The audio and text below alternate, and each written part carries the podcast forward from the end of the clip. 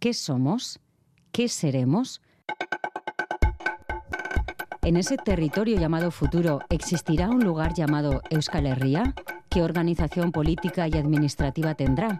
¿Cuál será el idioma en el que se relacione la ciudadanía de ese futuro? ¿Existirá el euskera? ¿O tras siglos de existencia y resistencia sucumbirá a las lenguas con más hablantes? En Euskal Herria 2050 queremos aclarar todo esto con personas que ya están reflexionando sobre ello. Con EH 2050 abrimos un camino al futuro. Kaixo, soy Jona Raiz Osacas, una navarra que vive en Bilbo y trabaja en Arantzazu, en Oñati. Y estudié diseño en la Universidad de Mondragón y en el Politécnico de Milán.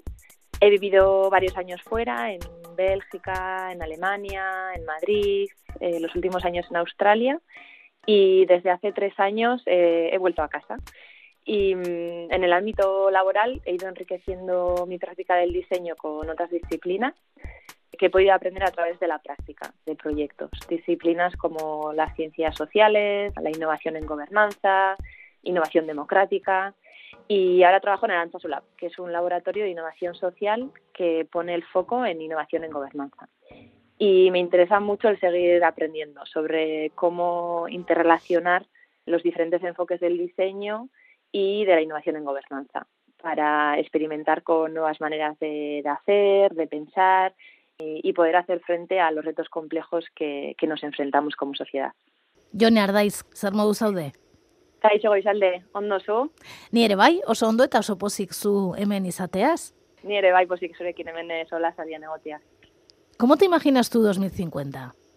Pues como todo ejercicio de imaginar el futuro es difícil eh, predecir eh, cómo será exactamente, pero sí que podemos imaginar en base al contexto en el que en el que vivimos actualmente.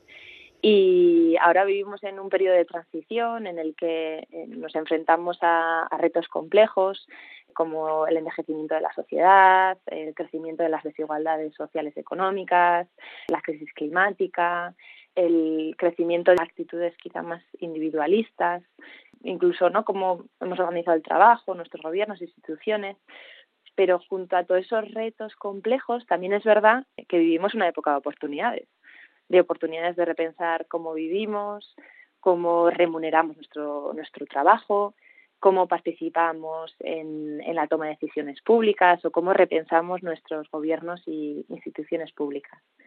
Y yo me quiero imaginar un futuro en el que todas y todos tendremos una mayor implicación en las instituciones públicas y en los gobiernos. Y me quiero imaginar gobiernos más abiertos, más transparentes, instituciones públicas más creativas, experimentales, más valientes y que sean menos divididas en silos o departamentalizadas, sino que sean instituciones públicas que colaboren eh, más entre los diferentes equipos y que faciliten las interacciones que tenemos entre la ciudadanía y esos servicios públicos. Ya que has dicho más implicación, ¿tú crees que en 2050 la ciudadanía podrá elegir todo? Es decir, no sé, en qué administración geopolítica quiere vivir, en qué régimen político, si quiere una república, una monarquía, una federación, una unión de, nacionalidades. Bueno, no sé, ¿existirán las nacionalidades?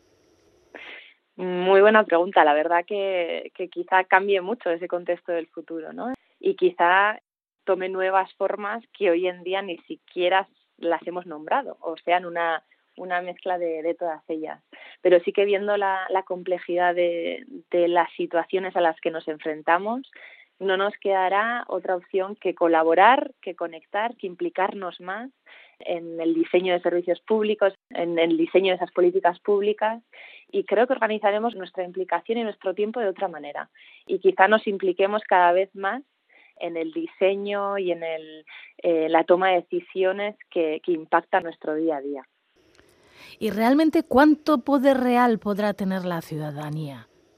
Y si no lo tiene, ¿en manos de quién estará ese poder real? Mm, yo creo que, como decía, no mm, para hacer frente a esta época de transición no vamos a tener otro camino que repensar el poder y la toma de decisiones El filósofo Daniel Inerarity menciona cómo el conocimiento está atomizado. Cada una de nosotras tiene una parte de esa información que es necesaria para tomar las decisiones. Por lo que cada vez hay mayor diversidad de puntos de, vista, de, experiencias de vida y todo eso enriquece la toma de decisiones, por lo que tendremos que repensar cómo, cómo lo hacemos.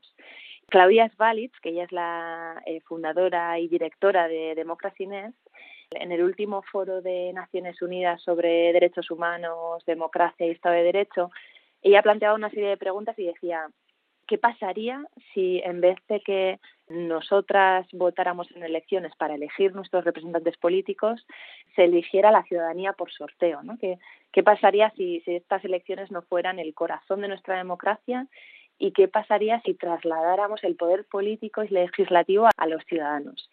Y yo quiero creer que en Euskal Herria 2050 podrá haber una implicación más activa de todas y y todos en el diseño de servicios públicos y de políticas públicas y que incluso podamos reducir nuestra jornada laboral y que en el momento en el que nos toque tomar un rol activo en el diseño de, esas políticas y servicios públicos, que recibamos un salario por nuestra dedicación.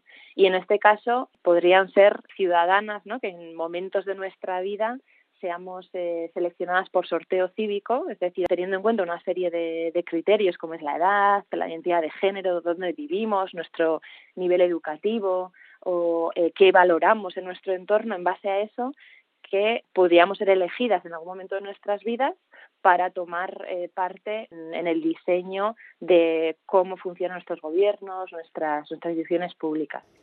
Otra persona que también me inspira mucho es John Alexander y en su libro Citizens él habla de cómo podemos pasar de ser consumidoras a ser ciudadanas activas, ¿no? Cómo hacemos para pasar a una, un escenario en el que proponemos, en el que tomamos responsabilidades y en el que damos al, frente y participamos de manera más activa. Bueno, por todo lo que estás contando, entiendo que lo que hoy en día entendemos como democracia aquí en Euskal Herria o en Europa, eh, es decir, esto, este mm, sistema en el que vivimos, pues que a lo mejor no existirá, ¿no? Mm. Seguramente, seguramente tomará otras formas, como lo ha hecho a lo largo de, la historia y seguirá adaptando al, al contexto, al, a los retos en los que vivamos. Seguramente será una democracia más participativa en la que se implique a la diversidad de personas que vivamos en cada barrio, en cada pueblo, en, cada región y quizás utilicen otros mecanismos que ya se utilizaban en la, en la Grecia clásica, como el sorteo cívico. Así lo explican en Arancha Mendiarati y Ernesto Ganuza en su libro La democracia es posible. Ellos proponen que, que el sorteo cívico es eh, otra manera de implicar a la ciudadanía y es una forma creativa y prometedora de, reinvención de la democracia. Y junto a una democracia más participativa, quizá podría ser que vivamos también en una democracia más deliberativa, en la que escuchemos más, generemos espacios eh, donde podamos aprender las unas de las otras, deliberar y poder tomar decisiones conjuntamente.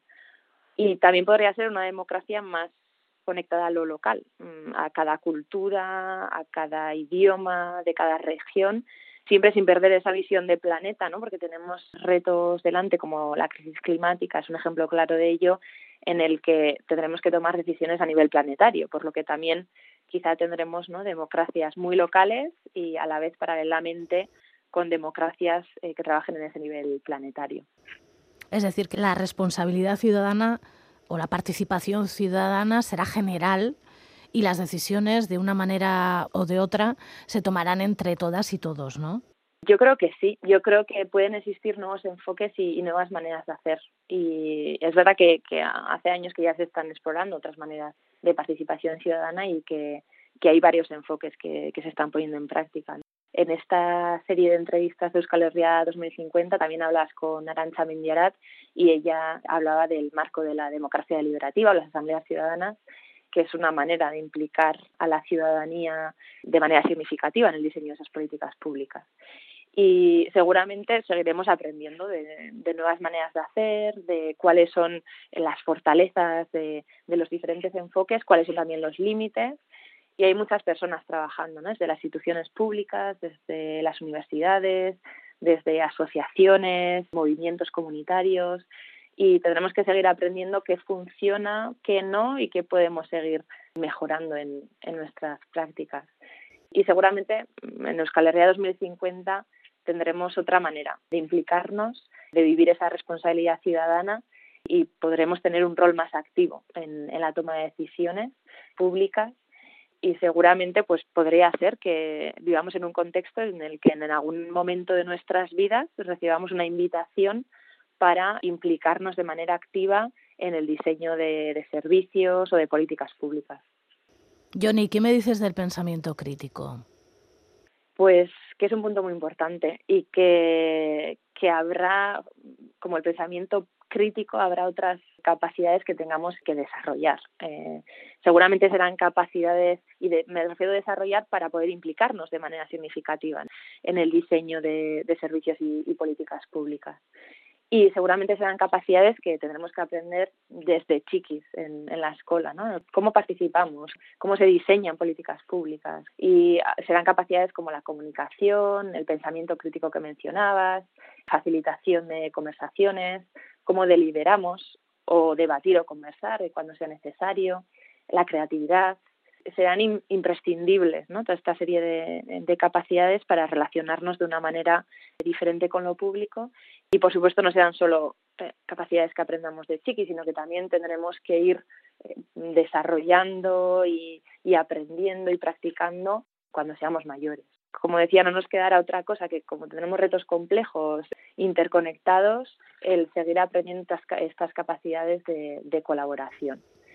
Eh, otra persona también que reflexiona en este espacio es eh, Fishkin. Él habla en su libro de Democracy when the People are Thinking, él propone una pregunta filosófica, ¿no? Y dice, ¿qué pasaría si diéramos el tiempo y los recursos necesarios a un grupo de personas para considerar problemáticas que impacten en, al conjunto de la ciudadanía. Y explica cómo, su hipótesis es que como si damos a un grupo de personas la información, el tiempo y el espacio para, para deliberar, cómo todas somos capaces de proponer eh, soluciones a las problemáticas que impactan nuestro día a día.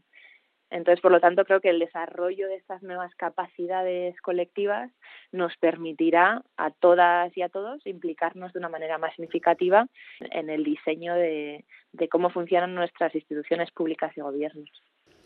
Bueno, por lo que mencionas, hay cantidad de retos que tendremos ante nosotras y nosotros en 2050, como ciudadanía, evidentemente, pero es verdad que estos últimos tiempos parece que las administraciones públicas y la ciudadanía están como más alejados, ¿no? Y que poco a poco se ha creado como una especie de abismo entre uno y otro. No sé si eso con el tiempo y con todos estos retos que tenemos por delante eh, se irá mejorando o se irá cerrando ese abismo y nos iremos acercando unos y otros. Mm, mm. La verdad que, esa sensación de, lejanía es pone sobre la mesa la, necesidad de repensar las instituciones públicas para que sean más abiertas, más transparentes, creativas, eh, conectadas, valientes. Y en el repensar de esas instituciones públicas podrían ser instituciones que fueran más abiertas, más transparentes, en el sentido de que toda la información fuera accesible y fácilmente navegable, que tuviera un lenguaje simple, que no tendríamos que tener conocimiento específico en una temática para, para poder acceder a ello. Podrían ser también instituciones públicas que fueran más creativas, que mm, eh, tuvieran espacios donde seguir eh, conectando la diversidad de conocimiento y plantear nuevas soluciones o adaptando las que, las que se vayan generando. En este espacio de, innovación eh, hay dos laboratorios a, nivel internacional que para nosotros también han sido de inspiradores, uno en Canadá y otro en Nueva Zelanda. Y las directoras de estos dos laboratorios, eh, Lindsay Cole en el eh, Vancouver Solutions Lab y Penny Hagen en el Oakland Co-Design Lab, ellas hablan de cuáles son los roles que estos laboratorios de innovación social o pública podrían tener en generar instituciones públicas más creativas. Entonces ellas proponen cómo estos laboratorios pueden ser espacios donde eh, eh, ambigüedad, eh, trabajar en procesos de, aprendizaje, donde repensar cómo trabajamos y cómo pueden ser espacios que se planteen de manera mucho más transversal dentro de nuestras instituciones públicas y en los que se impliquen de, manera activa la diversidad de agentes que, trabajan en la institución pública, pero también en la ciudadanía. Y, y, que podrían ser espacios donde podamos imaginar ¿no? nuevas maneras de, transformar eh, cómo, actualmente se ofrecen los servicios públicos o cómo se diseñan las, las políticas públicas. Junto a instituciones abiertas, transparentes, más creativas, ¿no? con esta idea de, acercar a, la institución pública y a la, y a la ciudadanía, quizá podríamos también imaginar que, la tecnología puede ayudar en eso, ¿no? que puede ayudar a facilitar las interacciones, a disminuir la carga burocrática, a que la tecnología pueda absorber eh, una serie de tareas quizá más mecánicas y que las personas podamos eh, dedicar nuestro tiempo a reflexionar sobre lo que está pasando, a generar nuevas soluciones, a, esas interacciones entre, entre diversidad de, conocimiento. Y por último, también podrían ser instituciones que estuvieran más conectadas o que trabajaran de manera más transversal las, las diferentes temáticas y no tan eh, de manera divididas en silos, ¿no? en departamentos. Bueno, la verdad que existen equipos y personas en todo el mundo que llevan trabajando mucho, muchos años para lograr todos estos posibles futuros y se está desarrollando conocimiento, nuevas maneras de hacer y de pensar y cada vez somos más personas las que nos estamos implicando en ello. Yone Ardaiz, ha sido interesantísima la conversación que hemos tenido hoy contigo. Nos has aclarado muchas cosas y sobre todo nos has dado luz que en estos tiempos en los que nos ha tocado vivir, pues mm, necesitamos muchas cosas, pero bastante luz también. Beraz, eskerrik asko benetan, jarraituko dugu harremanetan? Eskerrik asko izalde. Bai, eh, yo creo que tenemos que pensar en, en oportunidades, ¿no? los retos también, por supuesto, eh, que estamos viviendo, pero siempre poniendo el foco en, en qué oportunidades tenemos también para, para reimaginar otros posibles futuros. Dirección, edición, guionización, producción, Goizal del Andabaso. Coordinación, Anea Barrategui. Locución, Loreto Larumbe y Roberto Mosso. Selección musical, Sara Alonso. Redes sociales, Hágase la Luz. Participantes, Anea Barrategui, Goyatz Oyarzábal, Xavier Landavidea, Ander Gortázar, Gorka Julio, Arancha Mendiarat, Kaisu Tuominiemi, Violeta Cabello, Ibai Zabaleta, Ollane Fernández de Retana, Maggi Teixeiro, Jone Ardaiz, Beñat Irasuegui y Elizabeth Rosselló. EH 2050